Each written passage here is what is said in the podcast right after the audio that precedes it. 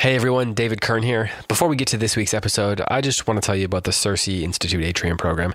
It's a one year program that explores the foundations of Christian classical education with online classes and discussions. The Atrium now features five different courses, and participants can choose any one course or sign up for multiple courses. These courses include our very own Heidi White, our very own here on the Close Reads, talking about classical pedagogy. And then we've got Andrew Kern talking about classical rhetoric, Matthew Bianco talking about Plato's Republic. And then from Wes Callahan, you can choose either the Divine Comedy or the Iliad. So there are great options for anybody who wants to dig into any of these subjects. If you'd like to learn more, head over to circeinstitute.com slash atrium. Again, that's circeinstitute.com slash atrium. And once again, those courses are Heidi White on classical pedagogy, Andrew Kern on classical rhetoric, Matthew Bianco on Plato's Republic, or Wes Callahan on the Divine Comedy or the Iliad. One more time, that link is circeinstitute.com slash atrium.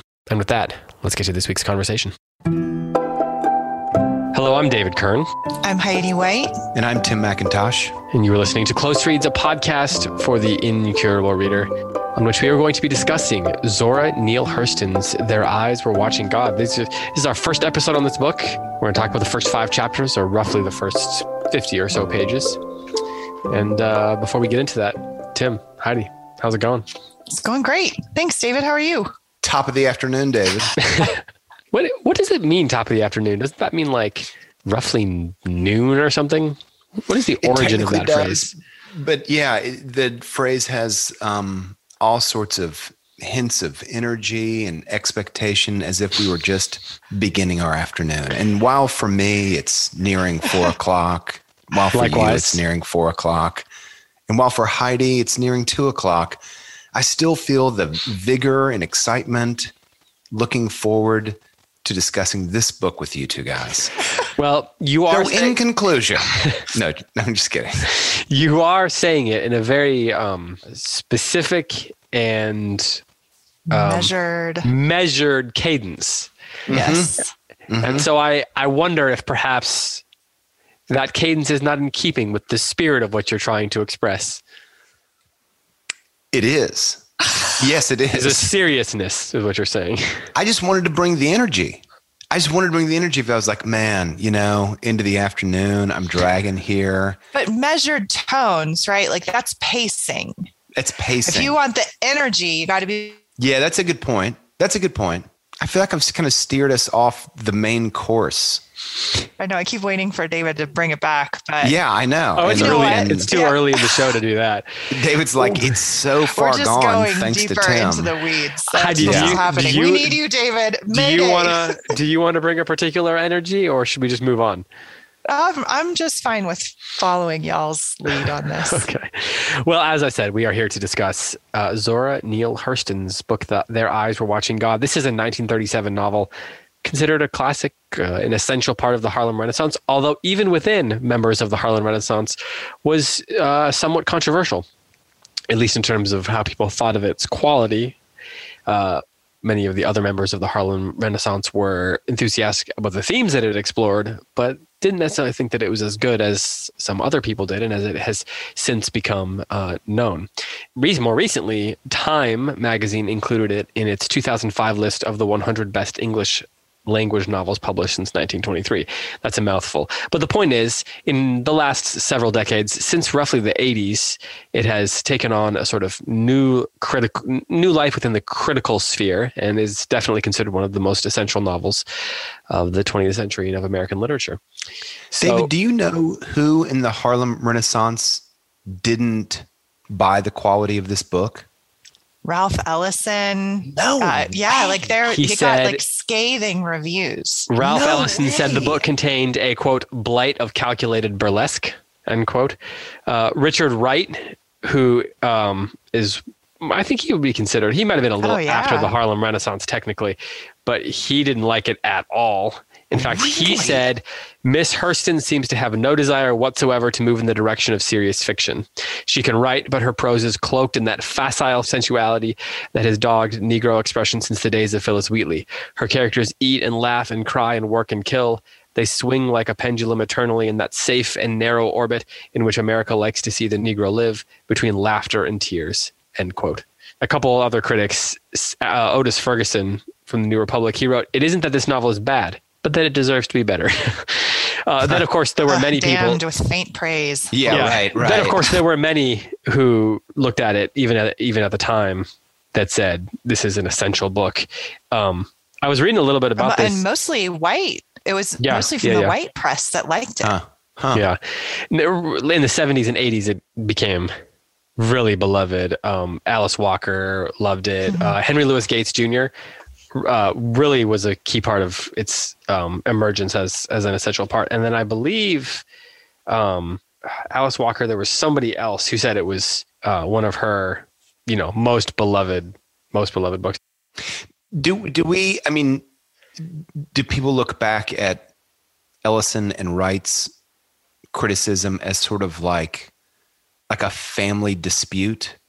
You know what I mean? Like like Hmm.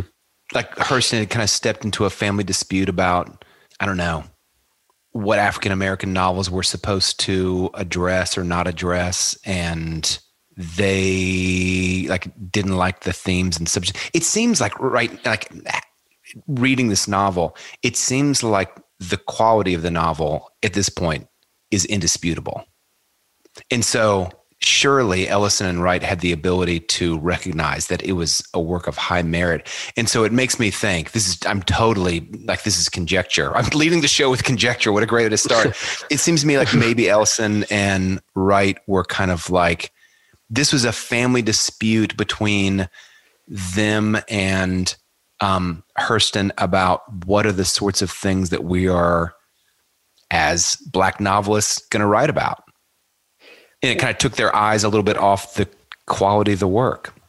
I don't know. I mean, I think that there was definitely it, within the Harlem Renaissance and within you know many of these black writers who were trying to um, carve out space not only for themselves but black writers in general. I think that there was always a sort of sense of trying to figure out what it meant to be a black writer in America when they weren't allowed to have well, when it was much harder first of all to get published second of all to be considered you know on the same level with the faulkners and the hemingways and Yeah. and fitzgeralds and the other you know the other writers that were you know sort of deciding what the american canon was going to be although i do think that the the harlem renaissance came about at a really interesting time because in terms of the history of american letters because it was so early in the 20th century and uh, the American letters were still relatively young compared to you know even French, but especially English literature.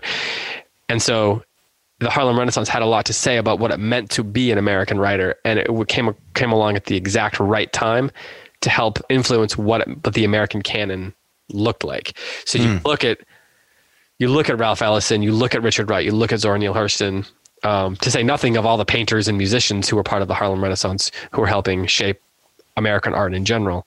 And those writers were saying, this is what American literature has been so far, but it's still relatively new. It's still evolving and changing. And we're going to throw, we're going to help, along with Hemingway and Fitzgerald, shape what the rest of the century is going to look like. And you can't, I mean, you, you can't even look at writers like, I think, you know, the Philip Roths and the John Updikes and stuff like that without seeing their influence, and, and O'Connor, on the, on the other Southern writers, without seeing how they were influenced by writers like Hurston and Richard Wright and Ralph Ellison. Um, so, you know, there's a lot of stylistic things we can talk about in this book. And of course, there are the themes, which maybe we should just say at the top here. This is a book about an experience that neither, none of the three of us can really totally understand, right? I mean, this is a, a novel about the tragedies and complexities and trauma of being a black American, um, of being a black woman in America.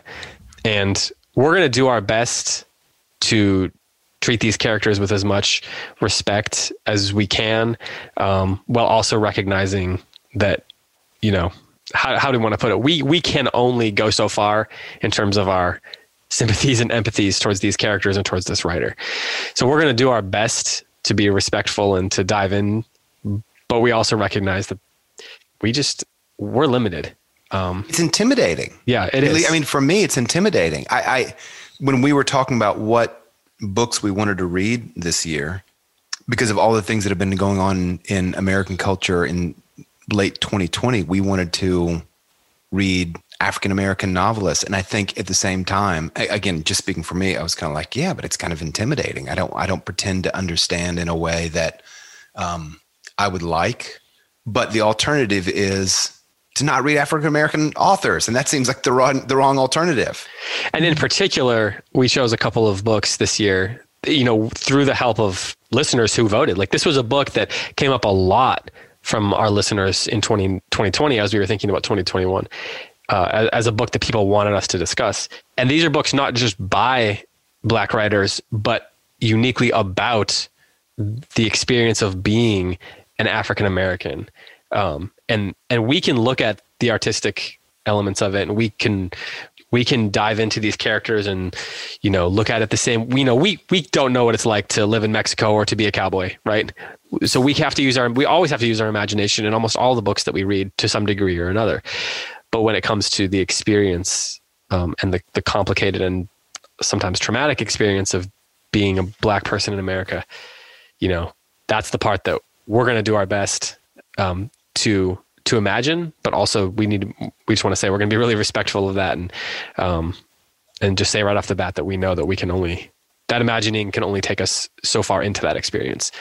Um, Heidi, do you want to add anything?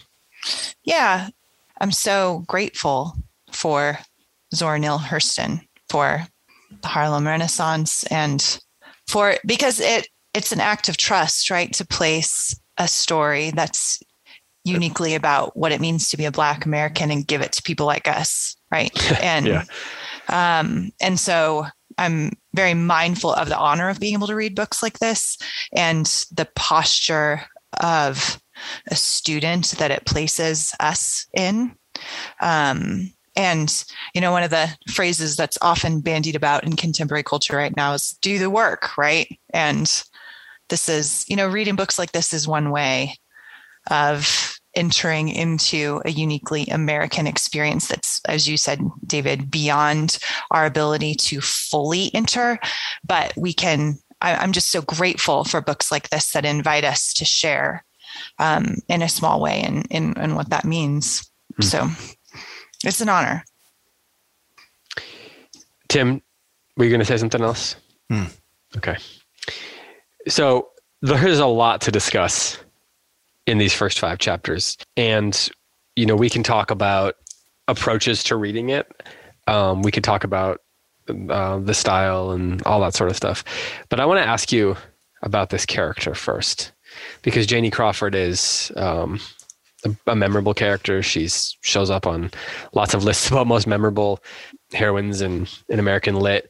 And in these first five chapters, we are introduced to her into, into via some very unique structural methods by Zora Neale Hurston.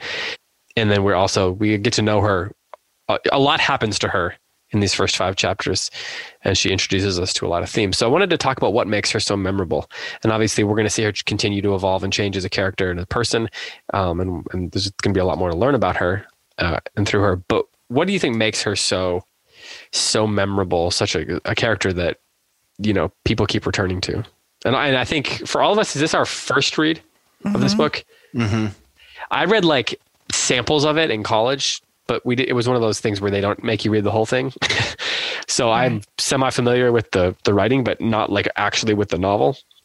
So I think so for all intents and purposes, it's the first time I've ever really read it. But people have been coming back to it. So as people who are reading it for the first time on our in our first impressions, what do you think makes her so memorable? Heidi, what do you think? I think for me, she is very memorable. Um, and I'll say at the outset that I I was when I began, I was surprised by the character. I knew nothing about the novel. The only thing I've ever read by Zora Neale Hurston is some of her short stories, particularly one that's and frequently anthologized called Sweat. It's a stunning short story. Like it's magical. So I had very high expectations for the novel. Um, but I didn't know anything about it. Like nothing. I didn't even have like, you know, in the back of my head that it was about the story of a woman's life. I didn't even know that. And so um, I was, especially after reading All the Pretty Horses, um, and then finishing the Border trilogy in the last couple of weeks, I was a little bit thrown off by just like the shift, the sudden shift from the, you know, intense masculine journey to the intense feminine journey.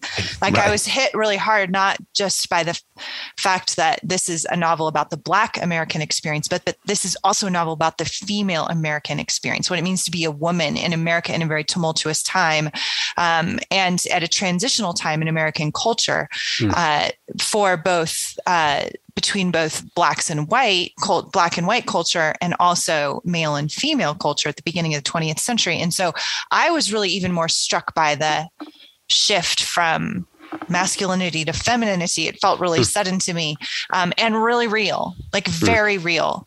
Um, as as a woman myself, I don't know if you guys know this, but I also am a woman. And um, I was struck just by the reality of this like glimpse into the inner worlds of of a woman. It's felt very realistic, the longings. And I think what makes her very memorable to me is just the depth and the intensity of her longing. It reminds me of JGC and his like kind of desire for a big, bigger life, a, a mm-hmm. life beyond just what he has. And that is also in her.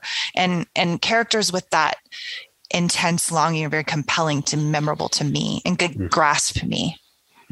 It's I, I was thinking how interest how, how many things those two characters have in common.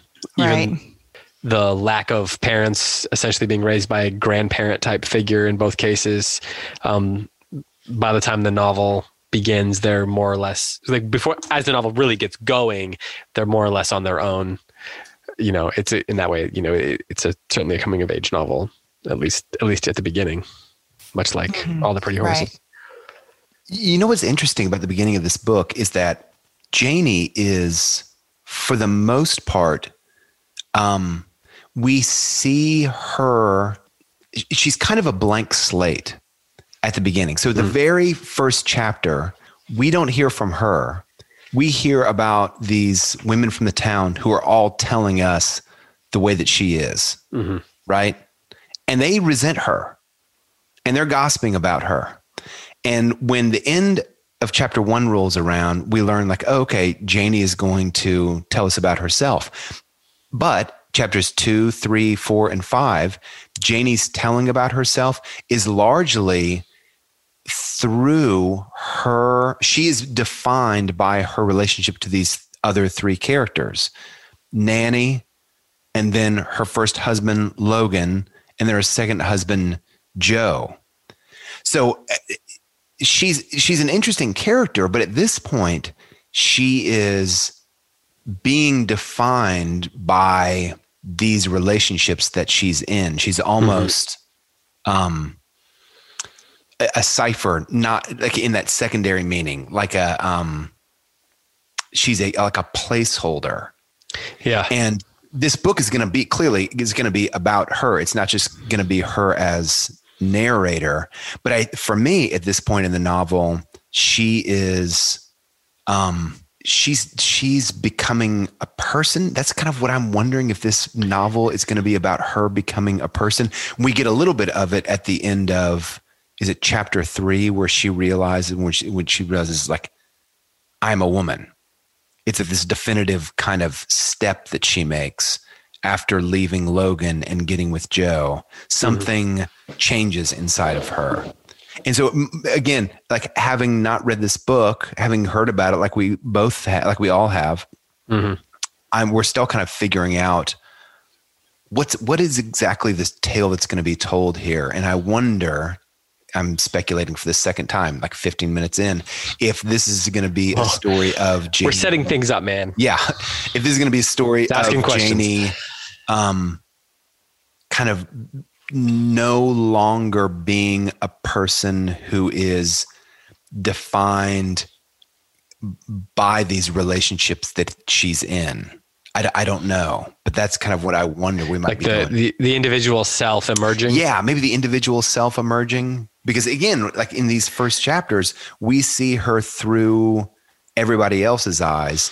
But th- what's yeah. really interesting is there are these asides where um, they're like these raptures of nature that we cut to, like this really beautiful narrative writing in which mm-hmm. Janie sees a tree and there's something about the flourishing of the tree that she identifies with also.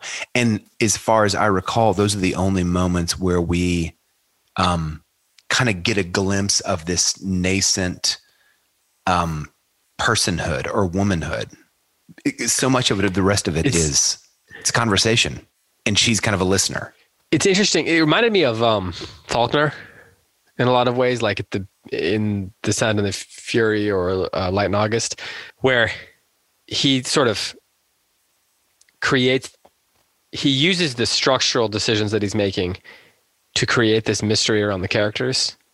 And so you have to kind of unravel the narrative devices that he's using and all the different layers of of um, storytelling the origins of the narrative they're all layered together and you have to kind of unpack that to get to know the character and because those layers are all there it creates a sort of mystery mm-hmm. for us as the reader because we're trying to figure out well who's saying what when what's real what's maybe memory when are they saying this which part is which is their story which is our narrator you know she's combining first person narrative with this like indirect discourse. So all the different layers of that create a, almost like a wall between us and the character where this character is intriguing. The bits and pieces of this puzzle make it clear that this character is really intriguing and memorable, but it takes getting we have to kind of settle into that narrative structure before we can that that whole picture of the character can begin to emerge. I love what you said, David. There's a wall in Faulkner. I think Faulkner is like especially gifted at this. There's a wall between what's happening outside and what's happening inside the narrator. And we try mm-hmm. to get over the wall. That's part of mm-hmm. reading Faulkner. For me, this book feels a little bit differently. It doesn't it, it doesn't feel like I'm trying to get over a wall to understand who Logan is or who Nanny is or who Joe is. It's almost like I'm trying to understand who our narrator is because she's along for the ride. You know, like especially with Logan and Joe, she knows she's kind of figuring out how she feels, but I don't know, she she's she is not defined yet and so it's not a getting over a wall to the outside characters. It's kind of like getting over a wall to the inner person that Janie is. Are you reading it the same way, Heidi? The, uh, the obstacle that I'm describing it. Yeah, I think you're right. This is a book about the development of the self. It's a very American novel, and it's and and this idea of who the coming, the becoming of the self in a very internal sense against the obstacles of being silenced or being objectified or whatever. It's a very, very, uh, that lends itself to a central female character. And so I think that the the development of the masculine self in American letters is a bit different than the development of the feminine self within American letters. And this is a very feminine novel in the sense that she's continually trying to figure out her feelings and what she wants versus what is expected of her um, by society or what will protect her. That's Nanny's big thing, right? How can you be protected? How can I shelter you from men who will use you so you don't become like your mama? Um, but of course, that is at the expense of Janie's selfhood, as you're pointing mm. out, um, mm. because she's not allowed to then fall in love or wait for anything, right? She's pushed into this marriage with Logan Killicks that she doesn't want, um, but it's being done. At least it's claimed to being done for her own good and for her own protection. And so we get to see from the very beginning that this is a woman who is um, she's too young to know herself. She's only 16 when we really meet her. Um, and she's obviously 16 year old Janie is very different from 40 year old Janie that we meet at the very beginning. Um, that and so the, we're left with this question of how did this naive young girl, this ingenue, become a woman who's flouting public opinion and walking through wearing overalls while people are ta- talking about wanting other women are talking about wanting to bring her down and she owns her own story right? And so the question is how do we go from this to that? Um, which i think is going to be the primary narrative arc of the novel. Um, and and so i like what you're saying the uh, the the structure lends itself to that development of herself. Do you find the so so the first chapter is this like third person narrator and throughout we sometimes go back to that character that narrator that voice but then sometimes we're in the story so we're getting the dialogue of the characters within the story and then sometimes there's that middle ground where it seems to be Janie telling going back and telling the story. So there's three different ways of looking at point of view or the narrative structure. Do you find that disorienting going back and forth? There were a couple times at the end of um, nanny's death is a shift from this conversation between Nanny and Janie, and then we get a paragraph, and the paragraph concludes with, um, "Was it a month later? Nanny dies." Yeah, she threw herself on the bed sideways, and yeah, yeah, later yeah. she was dead. And I was, I was a little bit jarred by that because I, if I recall correctly, before the conversation between the two of them, we were as readers kind of we were with Janie, and mm-hmm. then we kind of shift with shift to now we're with Nanny and, and Janie is out of the room. And then we go back to Janie. Yeah. And it was jarring. Or the narrator. Or the narrator. Yeah, yeah, yeah. Because there's the things that the narrator tells us that there's no way Janie could ever known, but Janie's the one telling the story to her friend. Mm-hmm. I mean, unless Janie was told them by somebody. The narrator, another juxtaposition, Heidi, between this book and um, All the Pretty Horses all the pretty horses is the narrator is it seems like in a pretty fixed position you know you can kind of all you always know where the narrator is and sometimes the narrator may press into the starry skies may press into john grady cole a little bit but there's a fairly fixed perspective it seems like our narrator in this book shifts um, sometimes she is just our narrator is just eavesdropping on this conversation. Sometimes she is really close to Janie and she can hear Janie's thoughts, and especially she can hear Janie's thoughts about like these kind of evocations of the splendor of the natural world. And sometimes I found this really interesting. The narrator, the narrator moralizes a little bit like even the first it, maybe maybe moralizing is not the right word but the first lines of the book yeah philosophizing i was going to ask word. you about the beginning i think we yeah. definitely talk about that um and i found that really interesting she in in the paragraph in which nanny dies she moves into that philosophical role and she kind of makes comments about the nature of knowing so yeah. i'm interesting to see how that continues. And um, Zora Neale Hurston doesn't seem to bat an eye between moving between these different positions. Does it throw you off, Heidi? The the kind of shift to position of the narrator. I love it. Yeah, I love it so much. That's not what he I, asked so, you. I, does it throw me off? No, I love it. It's, I mean, Zora Neale Hurston is known, like the primary thing she's known for is writing in dialect right so that's and, and she's one of the only african american novelists who writes in such heavy dialect that it takes deciphering in order to read it um, and and she juxtaposes that with this like beautiful poetic prose and i just love that I love that. So I'm listening to the novel. If if anybody's finding it hard to read it, I am listening to it on Audible. Are y'all? Are either of you? I've done both. Yes. Are you listening? Is it um? It's Ruby Dee. Ruby Dean. oh, Ruby Lee. Oh my god. Ruby Dee. and she's excellent. It's beautiful. She's reading it just so beautifully.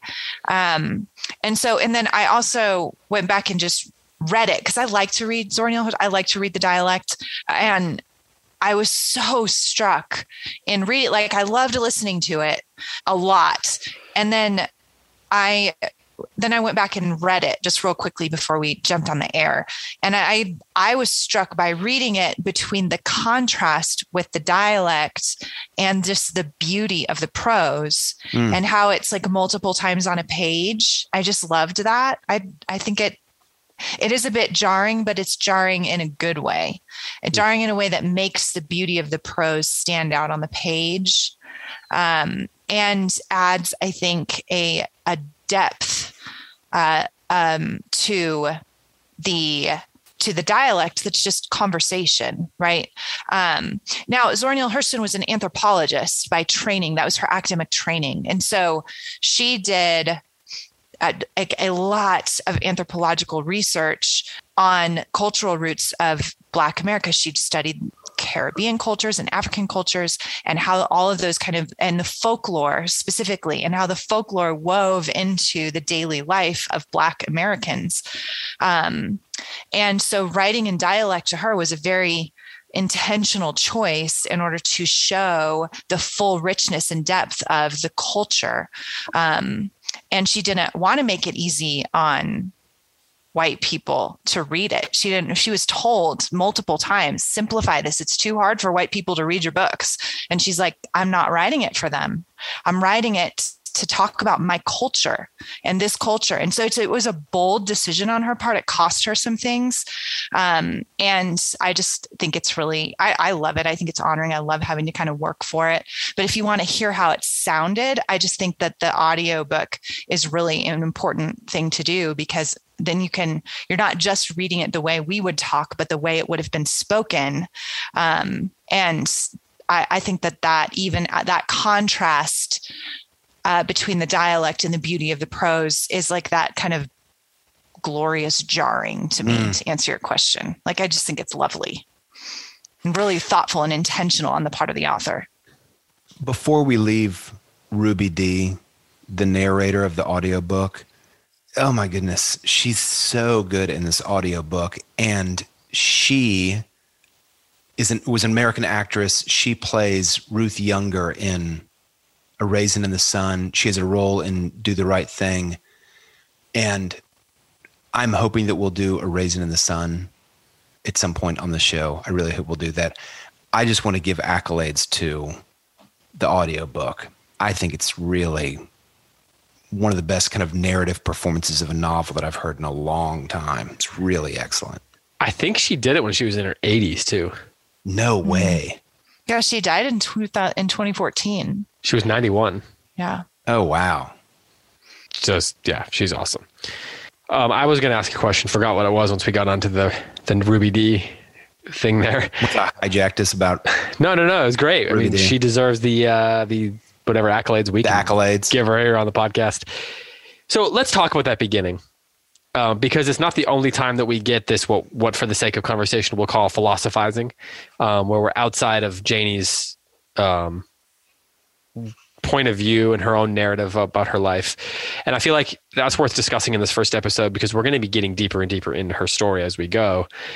But I think discussing how we approach this philosophizing, which is outside of the narrative by a third person narrator who's the one that's going to deliver us into Janie's narration, which is to her friend and into those scenes. So it's like there's three levels. On the outside, there's our third person narrator who can sometimes who sometimes philosophizes, and then we've got Janie's first person narrative where she's sometimes f- sort of philosophizing in her own way, and then we've got our we get inside her story. It's like net Russian nesting Russian dolls uh, in terms of how she tells the story.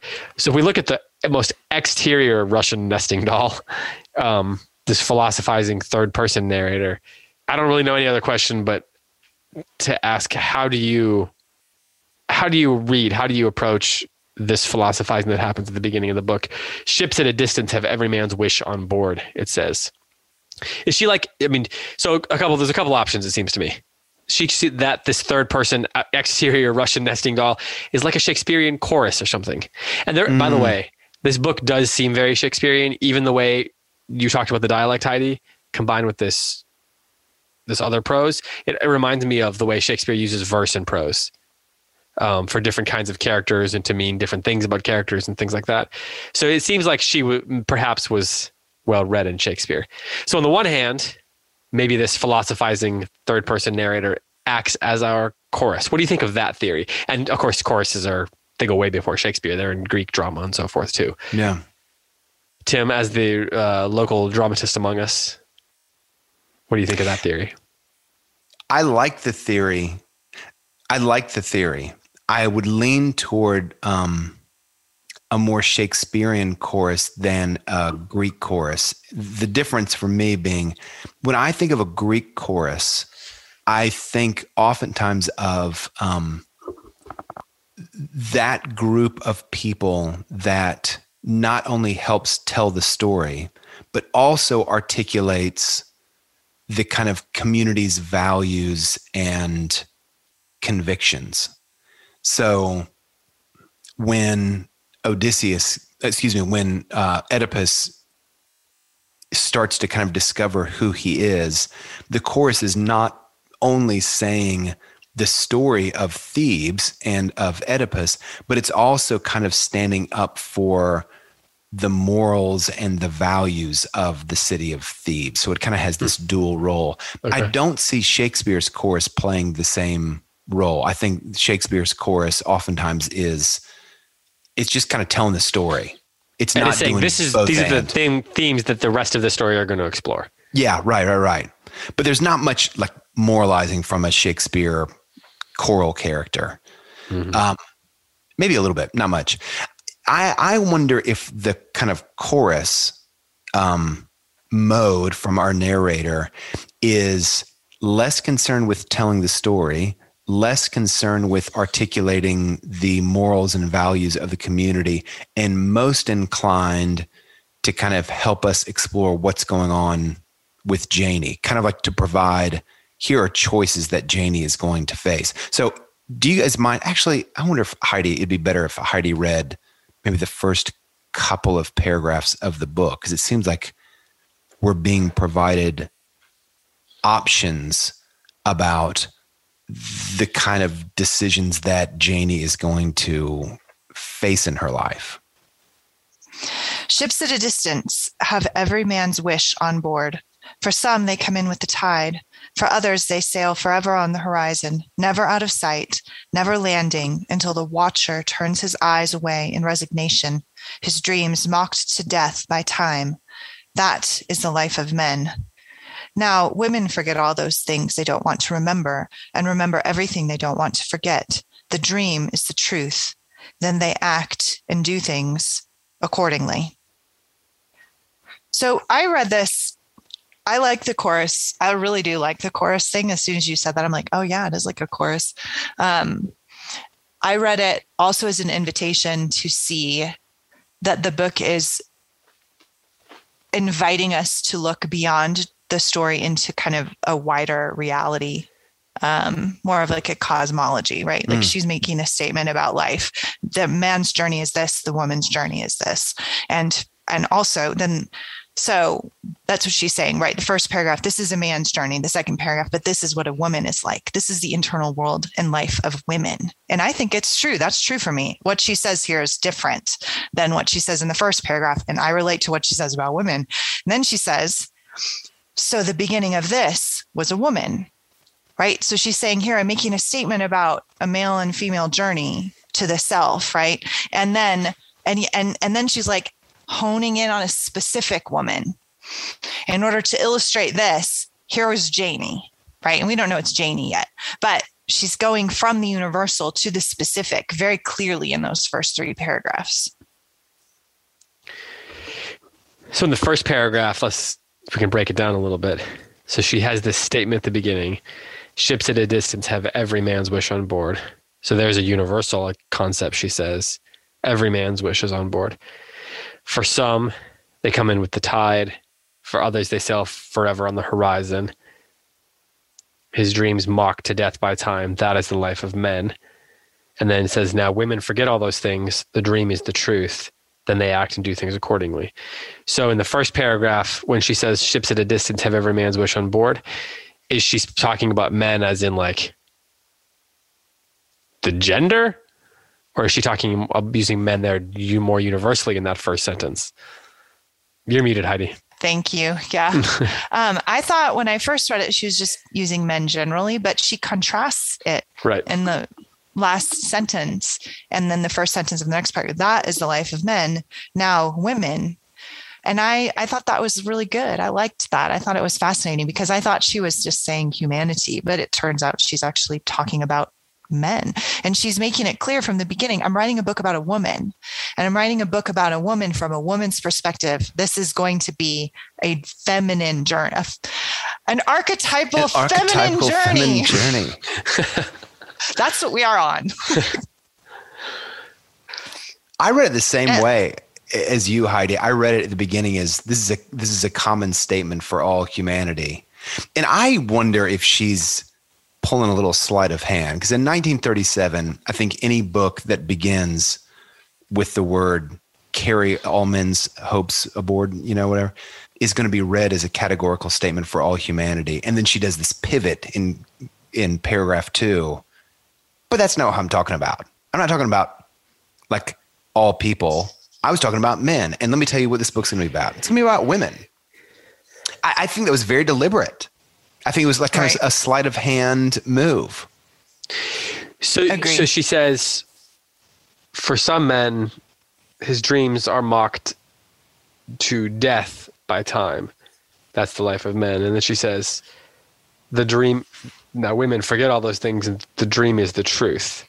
So, what's the dichotomy? Like, what is she, what's what is she trying to say there? Some men, their dreams are mocked to death, so the dreams die well, for women, the dream is the truth. It's interesting that she use she seems to be equating the truth with life by negation there. So I, I what are, you know, this is all like like I said, she's philosophizing. so, what is she setting us up to think about? Like, what questions is she wanting us to ask here at the beginning? Hmm. Yeah, I think that's great. I think that's great. And it does function these then these first two paragraphs function uh, like a prologue, like an epic prologue.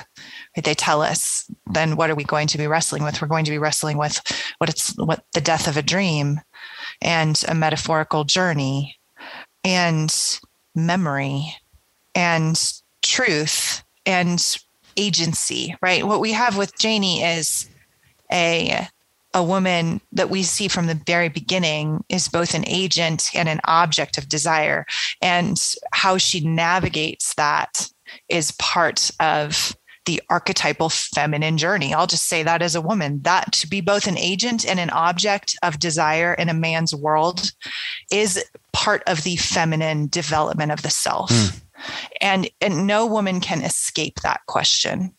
And that is core, I think, to this novel.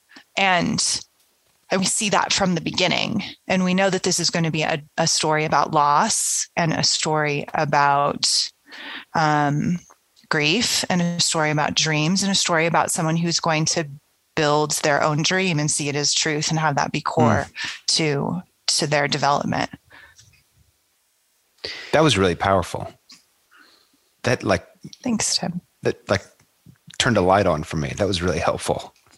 Thank you. What did the light reveal, Tim?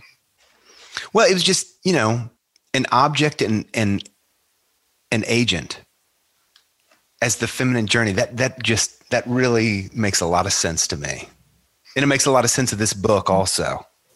And and it seems like right now in the book we are she is in the object phase Mm-hmm. But, but, but what's so great is that the first chapter is we really, at least for me, um, when she comes back into town, she is not an object.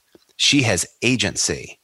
But all the all the kind of chattering class in her town, they are treating her as an object. But she walks in she walks in proud, you know, mm-hmm. like she's clearly been through enough life and made enough decisions that she's now an agent. Um, but then right after chapter one, this kind of prologue begins. She is all object. So I think that's part of the reason why, at least I feel like we know where she's going to end up. She's going to end up as an agent. Um, how does she move from object? You know, Nanny, she's an object for Nanny. Nanny needs to protect her. She's an object for Logan. Logan, you know, for Logan, she is the dutiful wife for Joe, also, she's kind of the dutiful wife of a very different sort. So how is Yeah, she she's going to move? Yeah, yeah, symbol is a great way of describing it. How is she going to move? fr- and It's very dissatisfying, both for like n- her relationship to Nanny, to Logan, and to Joe. In all three cases, she's dissatisfied. So, what's going to take her to this place that we see at the beginning of the book, where she's mm-hmm. an agent? Well, and it's, Right. it strikes me that one of the things that she most can't understand is the notion of desire and how it plays into everything. So she has these like longings and wants to, she says she wants to want, which one was it? I don't want him to do all the wanting. yeah, I don't want him to do all Yeah, the want. yeah, Yeah, yeah. I don't remember which husband that was. That's about That was it's Logan, I about her- think. First it's one? Logan. Um, and so she's trying to, and and we get in that her one of her first things that she remembers is the the pear tree, right? This Mm-hmm. metaphor for desire and longing and becoming. A, her grandmother says that it's evidence of her becoming a woman, right? Um, and it leads her to kiss that guy at the gate, um, which is what sets everything in motion in her life because Nanny kind of panics. Um, maybe not, maybe rightly, I don't know, but um, Mm-hmm. Right. that seems to be up for debate. But the question of how desire plays into her agency is seems to be the big question that she's trying to to explore. Um, we talk about duty and desire all the time, right? That's your Right. pet thing, Heidi. Maybe this is another book you should add to your book about duty and desire. Absolutely. yes, for sure. So it's just that's just an Yeah. interesting thing. Like it's it's clear that she's trying to understand when she's young how does how do the desires that I have and the desire to have desire play into play into her role and play into that mm-hmm. transition from you know desired object to woman with agency. Right. Uh, Like that might be one of the big questions the book is asking us to ask. Like, what does it mean to for desire to play a role in our own agency? Yes, I think so because I think for for anybody, this is probably. I mean, this is also true for men, but it's. I think I would. I would go out on a limb and saying it's probably more true for women that it. The idea of just throwing off ever being an object of desire is to cut oneself off from love, right? Because so you have to figure out how to be both. And this is the thing she wants so much. She wants love. That's she wants to be loved that like I loved the pollen image, right? This like um this like dusting of sexuality over everything and how it like illuminates her eyes and it makes her see the world differently and see Johnny Taylor, the boy she kissed at the gate differently. Um, like this awakening, this that pollen covering everything is like this awakening of her sexuality. And and in doing that, the first thing she wants is to be desired, like and to and to fulfill her own. So for part of the archetypal feminine journey, it seems to me, is to figure out how to be both an agent and an object of desire in a way that is nourishing to the self, into the soul, into the world around us. And when that is united then with the duty of marriage, which is what she's wanting, then that becomes like fruitful for the world. Then you can have children and you can build a home and all these things. But it, she also just from the very beginning has no true voice. And that I think is manifest the shows really clearly, even with Nanny, who loves her the very most. Like everything she asks of Nanny, Nanny refuses. And she's doing it because she's trying to protect her, but because this world has been so hard, because not only is she a woman, but she's a black woman in the South, in Jim Crow South. Like this is a, a woman who, and this is a, a character who is representative of multiple marginalized and oppressed cultures and groups. And so that that i think but she she also has this strength in her in this beauty of soul that and this longing for a rich and fulfilling life. And how are all those things going to fit together in the life of this woman? Everything feels so precarious to me right now. And early, it did you guys find it when i think back about nanny like on one level i really respect nanny. You know she's she she wants to toughen janie up um and she's kind of like full of like these wisdoms and these this kind of like i don't know uh, uh, there's a realism in nanny. And on the other hand she seems to think okay you're married to logan now. My work is done here. You're all safe. And I'm like, Nanny, I mean, has the, come on. This is, I mean, maybe she just thinks that Janie is the sort of woman who is just going to be content to just be a wife that's kind of materially provided for. It, it just surprised me that that that nanny was in a way so um such a realist in another way she's kind of it she struck me as being really naive with regards to Janie's capacity to be satisfied with Logan. Well, what I was just about to say when I spoke over you is one of the things that was so striking to me is the the way there's this there's a generational voicelessness. Mm-hmm. Nanny didn't have any agency or voice. Her mother mm-hmm. ended up not having any agency or voice. And so then Janie also she's not just fighting against her own conditions, but a sort of blight of generational voicelessness, um, like a plague of it or whatever that that is also constricting constricting her. Um, it's not just the circumstances into which she was born, into which she lives, but it's the burden of her mother and her grandmother and her great grandmother and so forth going back. Um, that is also that she's also bumping up against. And that's a great point. On the one hand, Nanny is trying to protect her from potential trauma that she could get herself into and that could be inflicted upon her if if she doesn't watch out. Because both Nanny and Janie's mother experienced that trauma that they got themselves into because they weren't aware of what was happening, but primarily that was inflicted upon them and like 99% of it was inflicted upon them. And it seems like she's trying to protect her from that. And in protecting her from that, the, tr- the, it's traumatic in and of itself that you have to be protected from that. Because in protecting someone from that, you almost by necessity diminish their ability to have a voice in the face of that generational voicelessness. You, in trying to protect her, she's adding another form of constriction, which is That's not right. a fault on Nanny's part. It's the trauma of that generational voicelessness at work, inflicting, you know, another level of trauma because the generations themselves, by by feeling like they need to protect you from that voicelessness, keep you in that voicelessness. Um, that's you know not Nanny has all these virtues, but the tr- the the the the sins of the fathers, so to speak, and I don't mean her mother and her grand. I mean the sins of the culture at large, past generations, past generations right. are causing them to inflict that constr- those constrictions upon one another, and that's like the great another level of the great tragedy of the whole thing. Right. I, trying to work through that in my head as I was saying it. So can I re- can I read a section from yeah um, Nanny top of sixteen? She's talking, of course, to Janie.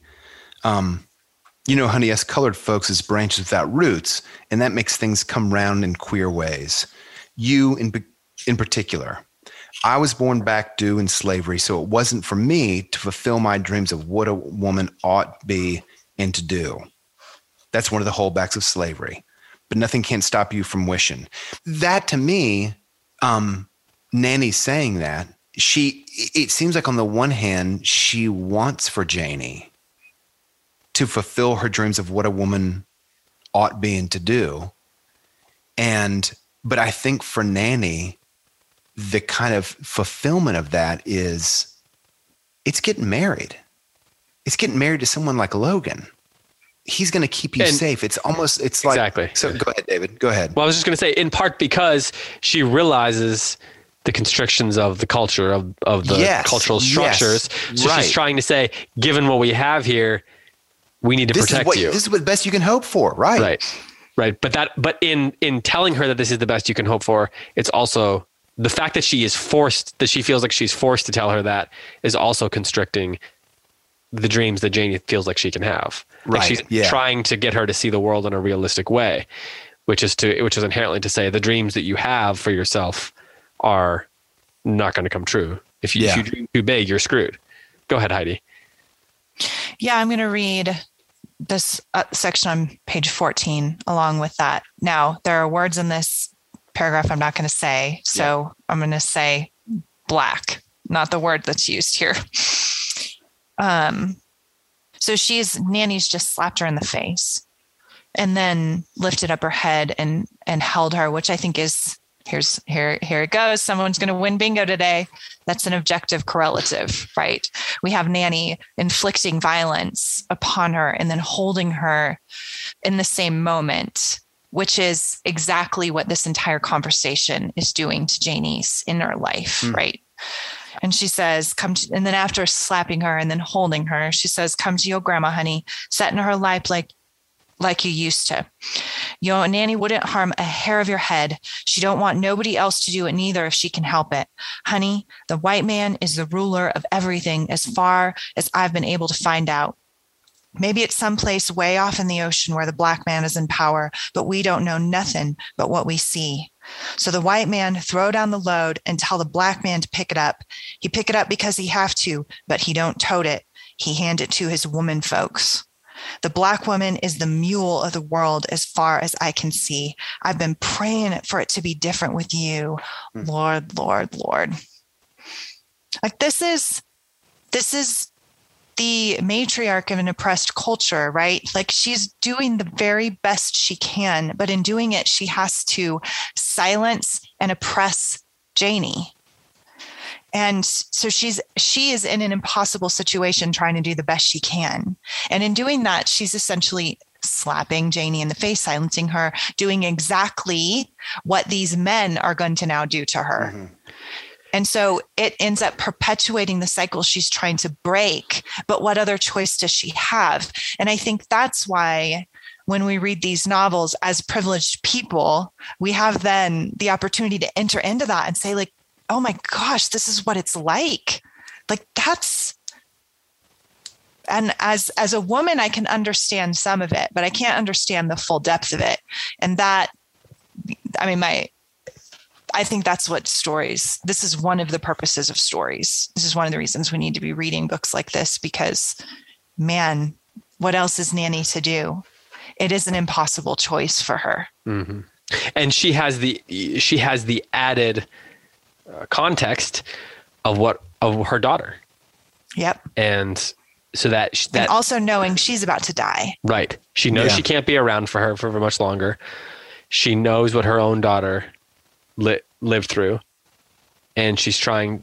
She has to make the tough choice, and no matter what choice she makes, she's opening Janie up to some sort of terrible Right. the likelihood of some sort of terrible experience. And so it's like she's saying choosing the lesser of two evils. And in a way that's like the whole that's like the thing about this larger cultural sin right?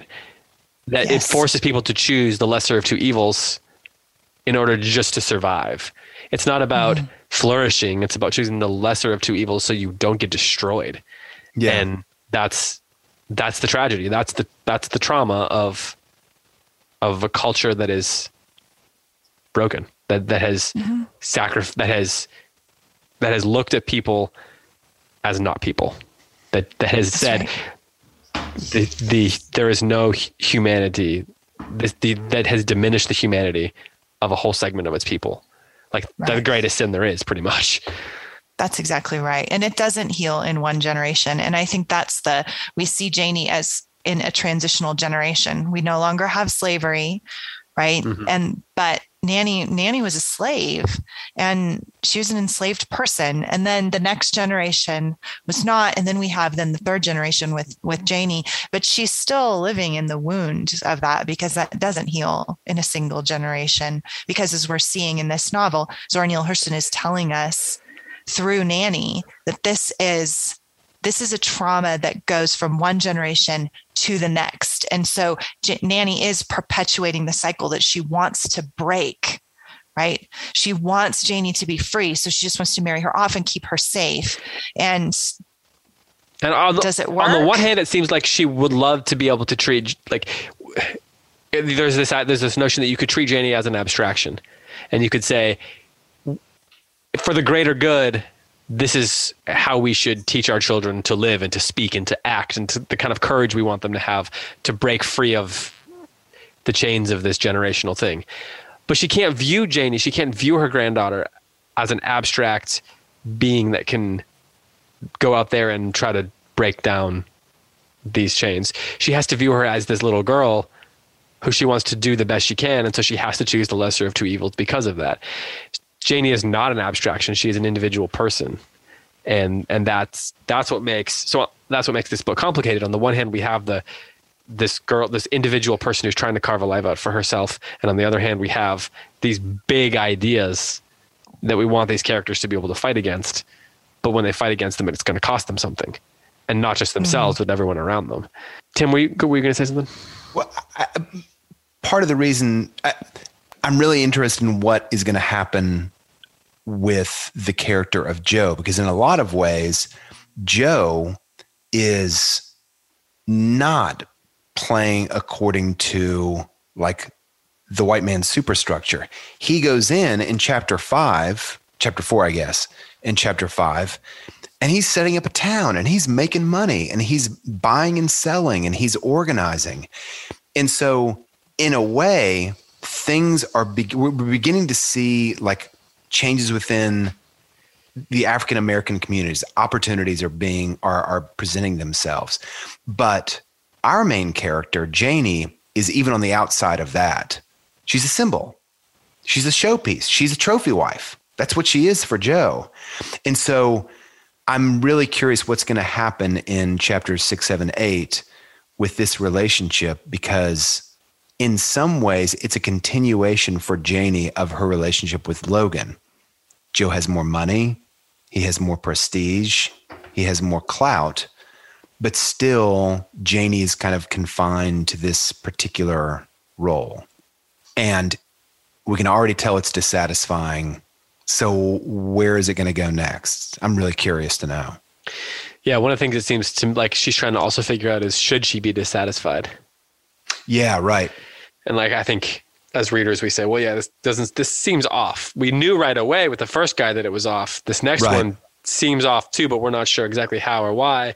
Maybe she shouldn't be so dissatisfied because, and she's trying to figure that out for herself.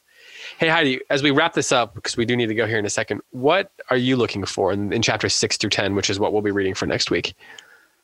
I am looking for further revelations of the dynamic between her and Joe and how that is going to impact you know, the story. I expect it's going to get kind of dark. That's my expectation. As soon as he starts shushing her, I don't, I didn't marry no woman so that she could give speeches. That, I mean, there are some clues before then that, you know, the dressing her up like a doll, the presentation of my beautiful wife. Like there are some clues before that indicated that this isn't an equal marriage, but that, I mean, you put that in a novel on purpose, I think things are going to get dark. That's what I'm looking for. Tim, you just said something. Do you want to add anything else? Well, I, yeah, I just, I think you're right. I think Heidi's exactly right. Joe Starks is so much more powerful than Logan, and he's he's driving forward. And for Janie to dissent, it's not going to go well. It's got to get dark. I just wanted to point out one thing on page 28, a kind of stylistic choice that Hurston makes, top of 28, that second full paragraph, it's so interesting that it's not in quotes. I'll read it in a second, or I'll read part of it in a second. It's not in quotes, but it's kind of in the voice of Joe Starks. So this is kind of soon after uh, Joe and Janie have met. Janie and Joe have met and we're kind of figuring out who Joe is. And second full paragraph, Joe Starks was the name. Yeah, Joe Starks from up and through uh, Georgie. Been working for white folks all his life. Saved up some of his money, around $300. Yes, indeed, right here in this pocket. Keep hearing about them building a new state down here in Florida and wanted to come, wanted to come. It's so interesting because, right, it's in Joe Starks' kind of cadence. It's this kind of like he's hustling and he's telling you that he's hustling and this is who he is. But it's in the it's from the narrator's voice, I guess technically. Mm-hmm. And it's in after that when Joe speaks, it will be in quotes, but it's almost as if Janie is sort of absorbing this new voice in her, or the narrator is kind of like maybe enforcing this new voice in her. It's There's not just straight reporting. You know, it's not just in quotes, this is what Joe Stark said. It's like his voice is being is through the voice of the narrator. And so it's given even more power, um, portent than if it had just been in straight up quotes. Hmm. I just thought that was, that was a really interesting. This like shift. That was a this great move. gradual shifts from voice to voice. Yeah, yeah, Yeah. yeah. What about you, David? Uh, well, I didn't think about that before I asked the question. Um, Just gotta throw. you Well, I was gonna- I was gonna once in a say- I'm interested in um, what Tim's talking about there. Uh, Does does that gradual shift from voice to voice does it mark something that we're supposed to recognize? Does it keep happening? Yeah, Does is it going to be a happen more or less? When it happens, are there consistencies to to themes or scenes or the way we get to know characters or something like that? That's one thing that I was th- thinking about that I'll be looking for. Uh, so I have one more. go ahead. It's a mule. It's a mules. So the nanny says that the black woman is like a mule, and then um, First husband. Logan goes out to buy a mule so that she can work the land. and even though that's, like not a the inciting job, incident right? that makes her leave.